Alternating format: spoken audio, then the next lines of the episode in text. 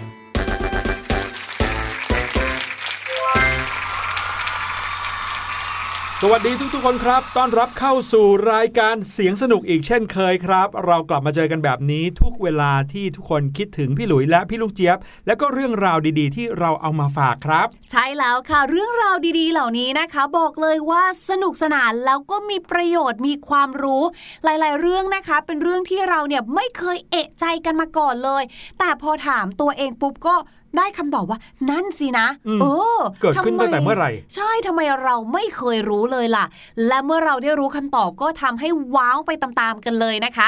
นี่ยังไม่นับช่วงของเสียงปริศนานะ ที่พี่หลุยเนี่ยนะขยันขยันไปหาเสียงแปลกๆ เสียงที่แบบพี่ลูกเจี๊ยบคิดว่ามันน่าจะหมดโลกใบนี้แล้ว พี่หลุยก็ยังอุตส่าห์ไปหามาให้พี่ลูกเจี๊ยบรวมไปถึงน้องๆชาวเสียงสนุก ได้เดาเล่นกันอีกด้วยนะ จะว่าไปก็เกือบหมดแล้วจริง ๆ นะ บางวันเนี่ยพี่หลุยถือเครื่องอัดไปตามบ้าน ชั้นบนชั้นล่างนอกบ้านในบ้าน หาไปทั่วเลยว่ามีเสียงอะไรเกิดขึ้นบ้างจะได้รีบไปอัดมาให้น้องๆฟังกัน แล้วพอเวลามาเปิดเนี่ยเคยมีเสียงแบบว่าเป็นเสียงปริศนาฮูบ้างไหมคะ แบบเอ๊ะเสียงนี้ตอนที่อัดไม่ได้ยินนี่นะนั่นนะสิน้องๆครับถ้าเกิดว่าใครมีเสียงอะไรที่อยากจะให้พี่หลุยมาเปิดในช่วงเสียงปริศนาทายเพื่อนๆเนี่ยแอบกระซิบกันมาได้นะ ส่งมาในอินบ็อกซ์ของแฟนเพจไทย PBS Podcast ก็ได้ครับ ส่วนเรื่องราวที่เราจะเอามาคุยกันในวันนี้ก็เป็นเรื่องหนึ่งที่ไม่เคยสงสัยมาก่อนเหมือนกัน แต่พอสงสัยเท่านั้นแหละสงสัยเลย พี่ลูกเจี๊ยบครับน้องๆครับ พอเราอยู่บ้าน work from home หรือว่าเรียนออนไลน์กันเนี่ย สิ่งหนึ่งที่ขาดหายไปเลยเนี่ย จากที่เคยทำทุกครั้งตอนที่อยู่ที่โรงเรียน คืออะไรครับ การอุดหนุนข้าวเหนียวปิ้งกับไก่ทอดร้านป้าอ๋อค่ะที่อยู่หน้าโรงเรียนใช่ไหมใช่แหมพี่ลูกเจี๊ยบนี่ถ้าจะเป็นแฟนตัวยงเป็นลูกค้าตัวยงของร้านนี้นะครับ แต่พี่หลุยส์กำลังพูดถึงการยืนตรงเคารพธงชาติครับน้องอ๋อ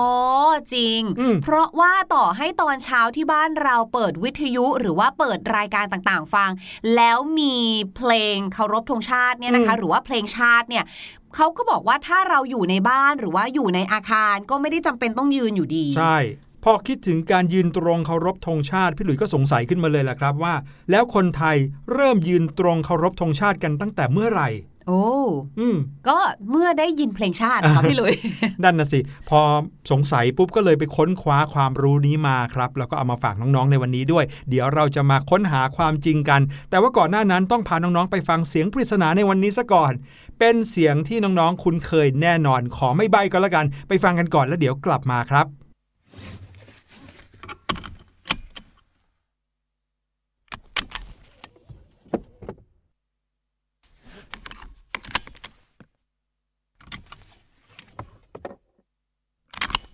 เป็นไงครับ เสียงนี้เนี่ยพี่หลุยว่าน่าจะได้ยินกันทุกวัน โดยเฉพาะอย่างยิ่งคนที่ออกจากบ้าน เดี๋ยวพี่หลุย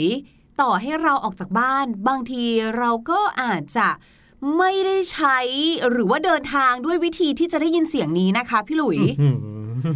พี่ลูกเจี๊ยบใบไปเกือบหมดแล้วล่ะคฮะรับจริงเหรอเออไปเอาล่ะไปอะไรตอนไหนเนี่ย คือถ้าเกิดว่าฟังจากสิ่งที่พี่ลูกเจี๊ยบใบเมื่อกี้นี้บวกกับเสียงที่น้องๆได้ยินในเสียงปริศนา พี่หลุยว่าน้องๆน่าจะเดากันได้ไม่ยากครับ ลองเดากันดูเดี๋ยวจะกลับมาเฉลยกันแน่นอนครับ แต่ว่าตอนนี้ พาน้องๆย้อนเวลาไปสู่วันแรกของการยืนตรงเคารพธงชาติกันดีกว่าครับ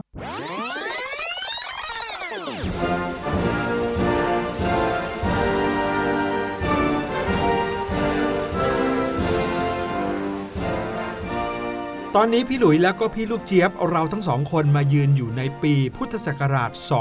2485 ครับ ซึ่งปีนี้แหละครับ เป็นปีแรกที่มีการยืนตรงเคารพธงชาติกัน กฎหมายฉบับแรกที่กำหนดถึงระเบียบในการที่เราชักธงขึ้นนะคะ รวมไปถึงการประดับธงชาติเนี่ย เกิดขึ้นเมื่อวันที่ 21 ตุลาคม พุทธศักราช 2478 ค่ะ 7 ปีก่อนหน้านี้ ถูกต้อง ซึ่งตรงกับรัฐบาลของพระยาพหลพลพยุหเสนา โดยเป็นการออกกฎกระทรวงมหาดไทยเลยนะคะ โดยกฎนี้นะคะมีชื่อว่าระเบียบการชักธงชาติค่ะ กฎนี้ค่ะ ได้มีการลงประกาศในราชกิจจานุเบกษาด้วย แต่ว่าเชื่อไหมว่าขนาดลงแบบนั้นแล้วนะ การยืนเคารพธงชาติก็ยังไม่เป็นที่แพร่หลายค่ะอืมคนเนี่ยก็ยังคงทำกิจวัตรประจำวันของตัวเองกันต่อไป ครับ จนกระทั่งค่ะ ในวันที่ 13 กันยายน พุทธศักราช 2485 ก็คือหลังจาก 2478 มา 7 ปีนั่นเองค่ะ มีรายการวิทยุรายการหนึ่งค่ะ นั่นก็คือเสียงสนุก โอ้ย โอ้โห เรามีชีวิตอยู่กันตั้งแต่ปีนั้นเลยเหรอ พี่ลูกเจี๊ยบ ไม่ใช่ นั่นนะสิ เรายังไม่เกิดเลยค่ะ รายการวิทยุนั้นนะคะ เป็นรายการวิทยุของนายมั่นและนายคงค่ะ เรียกว่ารวมกันแล้วเนี่ยเป็นรายการวิทยุที่ดูมั่นมั่นคคงงมามากกๆเลยนะคะ เป็นรายการวิทยุในรูปแบบของการแบบพูดคุยกันกับคนฟังค่ะ ในประเด็นต่างๆอะเขาก็เอามาพูดคุยกันออกอากาศใช่ไหมแล้วเขาก็มีการพูดเชิญชวน แล้วก็มีการนัดหมายกับคนฟังค่ะบอกว่า เนี่ยเรามายืนตรงเคารพธงชาติพร้อมกันดีกว่า อืม ตอนนั้นเขาบอกว่า พรุ่งนี้เวลา 8 นาฬิกา นับตั้งแต่วันพรุ่งนี้เป็นต้นไป ใครที่ที่บ้านนะมีเครื่องรับวิทยุ ก็ขอให้เปิดเครื่องรับวิทยุให้ดัง ๆ ด้วย เพื่อให้เพื่อนบ้านใกล้เรือนเคียง แล้วก็คนสัญจรไปมาให้ได้ยินทั่ว ๆ กันเลยนายมั่นนายคงเขาบอกว่า สิ่งแรกที่เขาอยากจะขอให้คนทุกคนช่วยกันให้พร้อมเพรียงนะ เมื่อเวลาประกาศให้มีการเคารพธงชาติพรุ่งนี้เวลา 8 นาฬิกา ก็คือให้ทำทุกคน เป็นการเคารพชาติที่มีคุณแก่เรา และให้บอกคนในบ้านทุกคนให้ทำการเคารพด้วย บอกว่าธงชาติเนี่ยได้ถูกชักขึ้นแล้วทุกๆเช้า เอกราชของไทยยังอยู่ แล้วเราจะต้องพร้อมใจกันในการเคารพทั่วทั้งชาติในเวลาเดียวกันทำพร้อมกันเลย นี่คือสิ่งที่วิทยุในมั่นในคงพูดในวันที่ 13 กันยายนนะครับ แน่นอน วันต่อมาก็คือวันที่ 14 กันยายน ปีพุทธศักราช 2485 เวลา 8 นาฬิกาตรงครับ ก็เลยเป็นวันแรกที่มีการยืนตรงเคารพธงชาติที่บันทึกไว้ในประเทศไทยครับแล้วเมื่อเราพูดถึงการยืนตรงเพื่อเคารพธงชาตินะคะ สิ่งที่มาพร้อมกันเลยนะคะ เรียกว่าเหมือนเป็นสัญญาณอะครับให้กับเราในการยืนตรงนะคะ ก็คือ เพลงชาตินั่นเอง ใช่ครับ เพลงชาติไทยครับคือสิ่งที่เราร้องกันทุกเช้า โดยเฉพาะอย่างยิ่งตอนที่เราอยู่ที่โรงเรียนใช่ไหมครับ นอกจากนั้นแล้วเวลา 8 นาฬิกาตรงของทุกวัน สถานีโทรทัศน์ทุกช่อง ก็จะเปิดเพลงชาติไทยขึ้นมา เพลงชาติไทยก็เลยกลายเป็นเพลงที่ฮิตที่สุดในประเทศ ราะว่าทุกคนร้องกันได้หมดเลย ใช่ แต่ว่าเพลงชาติไทยของเราเนี่ยเชื่อไหมว่า มีมาแบบว่าหลายยุคหลายสมัยแล้วนะคะ คือมีการปรับเปลี่ยนมาเรื่อย ๆ เลย รวมทั้งสิ้นเนี่ยนะมี 7 เวอร์ชั่นเลยนะคะโอ้โหไม่น่าเชื่อเนาะครับผมโอ้แล้วก็ยุคสมัยหนึ่งก่อนหน้าที่จะมีเพลงชาติไทยนะ ประเทศไทยเคยใช้เพลงสรรเสริญพระบารมี เป็นเพลงประจำในการใช้เปิดแต่ละวันเหมือนเพลงชาติด้วยนะ ใช่ใช่น่าจะเป็นเพลงชาติไทยเวอร์ชั่นแรกเลยแหละอันนั้นนะนะคะครับโดยเพลงชาติไทยเนี่ยนะคะ มีขึ้นครั้งแรก ในช่วงปลายสมัยพระบาทสมเด็จพระจอมเกล้าเจ้าอยู่หัว หรือว่ารัชกาลที่ 4 นั่นเองค่ะ ในปีพุทธศักราช 2395 นะคะ และเพลงชาติไทยเวอร์ชั่นแรกนี้เนี่ยนะคะ ได้รับอิทธิพลมาจากเพลง God Save the Queen นะคะ ซึ่งเป็นเพลงชาติของอังกฤษนั่นเองค่ะ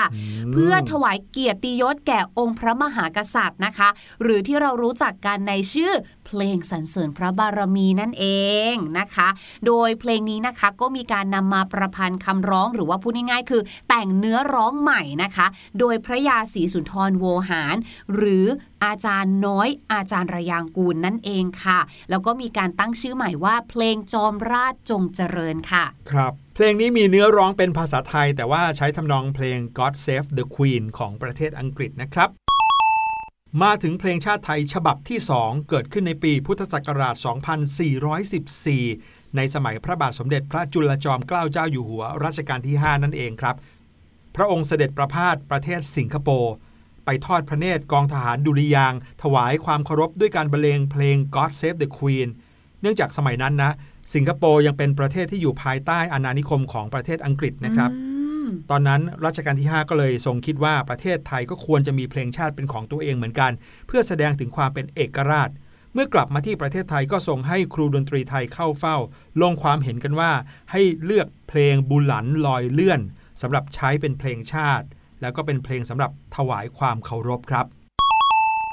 หลังจากนั้นค่ะก็มีการนำเพลงสรรเสริญพระบารมีมาประพันธ์ทำนองใหม่ ในปีพุทธศักราช 2431 นั่นเองค่ะ กลายเป็นเพลงไทยนะคะ ฉบับที่ 3 หรือว่าเวอร์ชันที่ 3 นั่นเอง โดยใช้คำร้องของสมเด็จกรมพระยานริศรานุวัติวงศ์ค่ะ โดยในตอนนั้นเนี่ยนะคะเราได้ใช้เพลงนี้เนี่ยแหละค่ะ เป็นเพลงชาติ แล้วก็กลายเป็นเพลงสรรเสริญพระบารมี ฉบับที่ใช้กันในปัจจุบันนั่นเองค่ะ อืมพอมาถึงเพลงชาติไทยฉบับทีสี่ 4 ครับ ตอนนั้นเจ้าพระยาธรรมศักดิ์มนตรี หรือว่าสนั่นเทพหัสดินณอยุธยา ได้ประพันธ์เนื้อร้องเพลงชาติไทยขึ้นมาใหม่ เพื่อใช้ปลุกใจความสามัคคีและก็ความรักชาติ เพราะว่าเพลงสรรเสริญพระบารมีเนี่ยพูดถึงพระบารมีของพระมหากษัตริย์เท่านั้นนะครับ เจ้าพระยาธรรมศักดิ์มนตรีก็เลยมีการ ปรับเนื้อร้องแล้วก็นำมาใช้ชั่วคราว ระหว่างที่รอเพลงชาติใหม่ ที่แต่งโดยพระเจนดุริยางในช่วงเปลี่ยนผ่านทางการเมืองครับ เพลงนี้ทุกๆ คนอาจจะเคยได้ยินทำนองในชื่อเพลงว่า เพลงมหาชัยทำนองเพลงมหาชัยนี้นะครับ จะใช้ในตอนที่พระมหากษัตริย์ เสด็จพระราชดำเนินมาถึงสถานที่ใดสถานที่หนึ่งอืม เขาก็จะเปิดเพลงมหาชัย หรือว่าวงดุริยางค์ก็จะบรรเลงเพลงมหาชัยครับ ภายหลังที่มีการเปลี่ยนแปลงการปกครองนะคะ จากระบอบสมบูรณาญาสิทธิราช มาเป็นระบอบประชาธิปไตยในปีพุทธศักราช 2475 ค่ะ แน่นอนพอเปลี่ยนแปลงเรื่องของการปกครองนะคะ ก็ต้องมีการแต่งเพลงชาติขึ้นมาใหม่ค่ะ โดยในครั้งนี้นะคะ ถ้านับนิ้วแล้วอันนี้ก็จะเป็นฉบับที่ 5 แล้วค่ะ ฉบับนี้นะคะ ประพันธ์แต่งคำร้องโดยขุนวิจิตรมาตรา หรือสง่ากาญจนาคพันธุ์นั่นเองค่ะ แล้วก็มีการประพันธ์ทำนองนะคะ หรือว่าแต่งทำนองโดยพระเจนดุริยางค์ค่ะ เป็นเวอร์ชั่นที่เราใช้กันอยู่ทุกวันนี้เลยนะครับสำหรับทำนองนี้ แต่ว่าเนื้อร้องไม่ใช่ ตอนนั้นเขาจะร้องว่าแผ่นดินสยามนามประเทืองว่าเมืองทองทำนองจะคล้ายๆ กับที่เราใช้ทุกวันนี้ แต่ว่าเนื้อร้องจะไม่เหมือนกันครับอืม ต่อมาในปีพุทธศักราช 2477 ครับ มีการประกวดเนื้อร้องเพลงชาติไทยขึ้นใหม่อีกครั้งหนึ่ง ฉบับที่ได้รับการคัดเลือกก็คือ ฉบับของคุณวิจิตมาตรา แล้วก็ฉบับของนายฉันขำวิไลครับ ซึ่งเมื่อรวมกันแล้วก็จะได้เนื้อเพลงชาติจำนวน 4 บท นับว่าเป็นเพลงชาติไทย ฉบับทางการครั้งแรกของประเทศไทยครับโอ้โแต่ก็ยังไม่ใช่ฉบับที่เราใช้กันอยู่ทุกวันนี้นะ นั่นนะสิคะ เพราะว่าฉบับที่เราใช้กันจนถึงทุกวันนี้ เป็นฉบับที่ 7 แล้วก็เกิดขึ้นในสมัยรัฐบาลของจอมพลแปลกพิบูลสงครามค่ะ ในสมัยของจอมพลแปลกเนี่ยนะคะ ก็ได้มีการจัดประกวดเนื้อร้องเพลงชาติใหม่ค่ะ เพราะว่าต้องการให้เนื้อเพลงเนี่ยนะคะ เข้ากันได้ดีกับนโยบายการเปลี่ยนชื่อประเทศอย่างเป็นทางการอืมไหนๆก็แบบว่าเหมือนการแบบเปลี่ยนชื่อประเทศเราก็อยากให้ทุกอย่างเนี่ยรีโนเวทใหม่หมดเลยอะใช่เปลี่ยนเนื้อร้องหรือว่าเปลี่ยนเพลงชาติด้วยดีกว่า โดยเลือกใช้ฉบับเนื้อร้องของพันเอกหลวงสารานุประพันธ์ หรือนวลปาจินพยักษ์ ที่ส่งเข้าประกวดในนามของกองทัพบบกค่ะ แล้วก็มีการประกาศยกเลิกเพลงชาติฉบับก่อนหน้านี้นะคะทำให้ตั้งแต่วันที่ 10 ธันวาคม พุทธศักราช 2482 เป็นต้นมา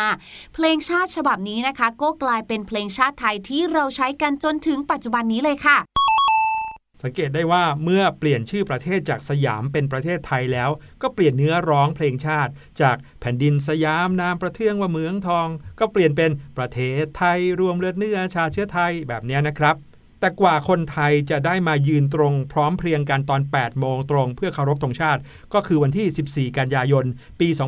2485 เหมือนอย่างที่เราเล่าให้ฟังนั่นเองล่ะครับ เอาละค่ะไหนๆนะคะ เราเนี่ยก็รู้จักคุ้นเคยกับเพลงชาติทุกวันนี้อยู่แล้วเนาะเราลองไปฟังเพลงชาติเวอร์ชั่นก่อนที่จะมาเป็นเวอร์ชั่นทุกวันนี้กันดีกว่า หรือพูดง่ายๆนะคะ ก็คือเป็นเพลงชาติไทยฉบับที่ 6 นั่นเองค่ะ แล้วเดี๋ยวหลังจากเพลงนี้นะคะ เราก็จะมาพูดถึงเรื่องราวภาษาอังกฤษสนุกๆกันค่ะ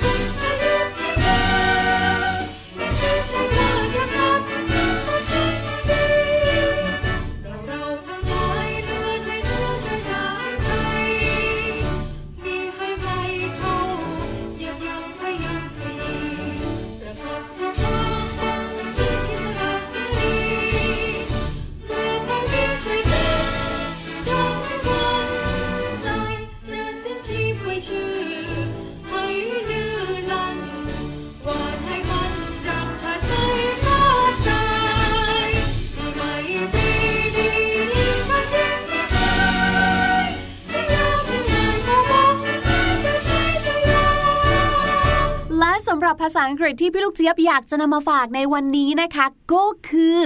คำหรือว่าสำนวนที่มีคำว่าวันอยู่ในนั้นนั่นเอง วันในที่นี้ไม่ได้หมายถึงวันเดือนปีนะคะ แต่เป็น O N E วันนั่นเองค่ะแหมพูดถึงคำนี้เนาะน้องๆ ทุกคนบอกว่า ง่ายจะตายก็แปลว่าหนึ่งแต่น้องๆ ชาวเสียงสนุกรู้หรือไม่คะว่า บางครั้งเนี่ยนะคะคำคำนี้เนี่ยก็ไม่ได้แปลว่าหนึ่งเสมอไปนะคะ ยกตัวอย่างเช่น พี่ลูกเจี๊ยบเนี่ยเห็นพี่หลุยเนี่ยอุ้ยเดี๋ยวก็กินกินกินกินกินกินหลายอย่างเหลือเกิน พี่ลูกเจี๊ยบก็เลยบอกว่า นี่พี่หลุย can you eat it one at a time Can you eat it one at a time นะคะ นั่นก็หมายถึงว่าพี่หลุย พี่หลุยกินทีละอย่างได้ไหมเนี่ยทำไมกินหลายอย่างรวมกันพร้อมกันขนาดนี้นะ เดี๋ยวก็อ้วกออกมาพอดีหรอกแบบนี้เป็นต้นนะคะ สังเกตว่าในประโยคคำถามนี้นะ พี่ลูกเจี๊ยบใช้ว่า one at a time นะคะ มีความหมายว่าทีละอย่างหรือว่าทีละหนึ่งนั่นแหละค่ะ ก็คือไม่ใช่ว่าทำทุกอย่างพร้อมกันไปหมดนะคะ นอกจากจะใช้กับเรื่องกินแล้วเนี่ยยังใช้กับเรื่องของการทำงานได้ด้วยนะ ยกตัวอย่างเช่นค่ะ พี่ลูกเจี๊ยบเนี่ยอาจจะรีบมากๆเลย ก็เลยอยากจะทำอะไรหลาย ๆ อย่างพร้อมกันในเวลาเดียวกันนะ ซึ่งบางทีค่ะ มันอาจจะมีอะไรตกหล่นนะคะ หรือว่าอันตรายก็ได้ พี่หลุยก็อาจจะเตือนพี่ลูกเจี๊ยบค่ะว่า Can you please do it one at a time Can you please do it one at a time ก็คือนี่ค่อยๆทำไปทีละอย่างก็ได้ไม่ต้องทำทุกอย่างพร้อมกันทีเดียวหรอก เดี๋ยวก็พลาดหรอกแบบนี้เป็นต้นค่ะนอกจากนั้นนะคะ one หรือว่า o n e one เนี่ยนะคะแหมพี่ลูกเจี๊ยบอยากจะบอกว่าเป็นอะไรที่ใช้ได้แบบสารพัดประโยชน์จริง ๆ เลยค่ะ นอกจากตัวอย่างแรกที่พี่ลูกเจี๊ยบยกตัวอย่างไปให้แล้วนะ วันเนี่ยนะคะยังใช้ในความหมายเหมือนกับว่า คนคนนั้น สัตว์ตัวนั้นหรือสิ่งของชิ้นนั้นได้อีกด้วยค่ะ ยกตัวอย่างเช่น I'm making a pancake would you like one I'm making a pancake would you like one พี่ลูกเจี๊ยบนะคะ อาจจะคุยกับหลานของพี่ลูกเจี๊ยบค่ะว่า เนี่ย พี่ลูกเจี๊ยบเนี่ยนะกำลังทำแพนเค้กอยู่เลย หนูอยากกินสักชิ้นหนึ่งไหม จะเห็นได้ว่าพี่ลูกเจี๊ยบนะคะ ไม่ได้ถามว่า would you like some pancake นะคะ ซึ่งจริงๆก็ถามได้ แต่พี่ลูกเจี๊ยบเลือกใช้ประโยคที่สั้นกว่านั้นด้วยการถามว่า would you like one วันในที่นี้นะคะก็คือพี่ลูกเจี๊ยบใช้แทนคำว่าแพนเค้กในประโยคแรกนั่นเองค่ะ ทีนี้ค่ะมันก็มีวันอีกหนึ่งแบบด้วยนะคะ ไม่ใช่แบบว่าวันดีวันไม่ดีวันแย่แบบนั้นนะคะ แต่ว่าหมายถึงว่า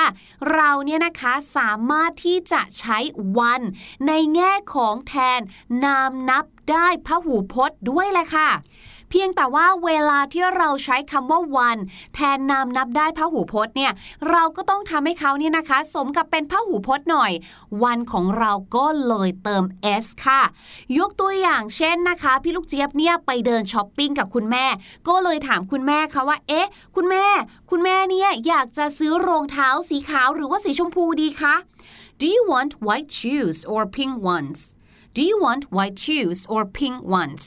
สังเกตนะคะว่าพี่ลูกเจี๊ยบเนี่ยก็ไม่ได้ถามคุณแม่ว่า Do you want white shoes or pink shoes พี่ลูกเจี๊ยบเปลี่ยนการใช้ choose ข้างหลัง แทนด้วยคำว่า one ที่เติม s นั่นเองค่ะ เนื่องจากว่า shoes หรือว่ารองเท้าที่จะซื้อเนี่ย เราซื้อสองข้างถูกไหมคะ เป็นพหูพจน์ พี่ลูกเจี๊ยบก็เลยใช้ once แบบที่เติม s ให้เป็นพหูพจน์ด้วยเช่นเดียวกันค่ะ นอกจากนั้นนะคะอีกหนึ่งการใช้ที่เราเห็นได้บ่อยๆเลยนะคะแล้วบางทีเราก็อาจจะงงเหมือนกันนะก็คือ การใช้คำว่าวันค่ะ มาเป็นประธานของประโยค ซึ่งเมื่อไหร่ที่เราใช้คำว่าวันเนี่ยนะคะมาเป็นประธานของประโยคเนี่ยเราต้องการจะพูดถึงคนทั่วไปค่ะ เหมือนกับ people เนี่ยแหละค่ะหรือว่าพูดง่ายๆก็คือใช้แทน he หรือ she แต่ถ้าเกิดว่าเราใช้ he หรือ she เนี่ยก็จะเป็นการเจาะจงเพศใช่ไหมคะเราก็เลยเลือกใช้คำว่า one แทนค่ะ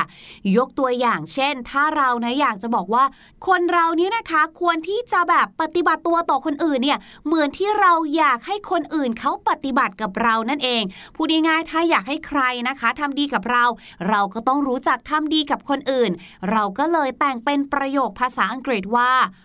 one should treat others as one would like others to be treated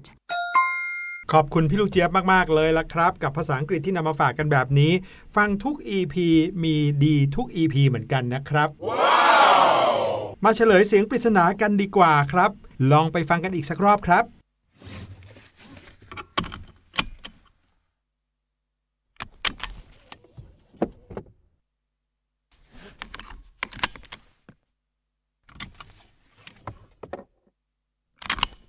และเสียงปริศนาในวันนี้ก็คือเสียงของการคาดเข็มขัดนิรภัยนั่นเองครับ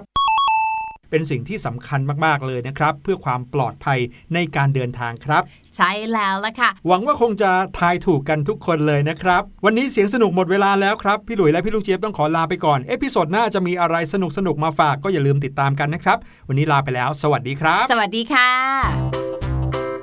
สบัดจินตนาการ สนุกกับเสียง เสริมสร้างความรู้ในรายการ เสียง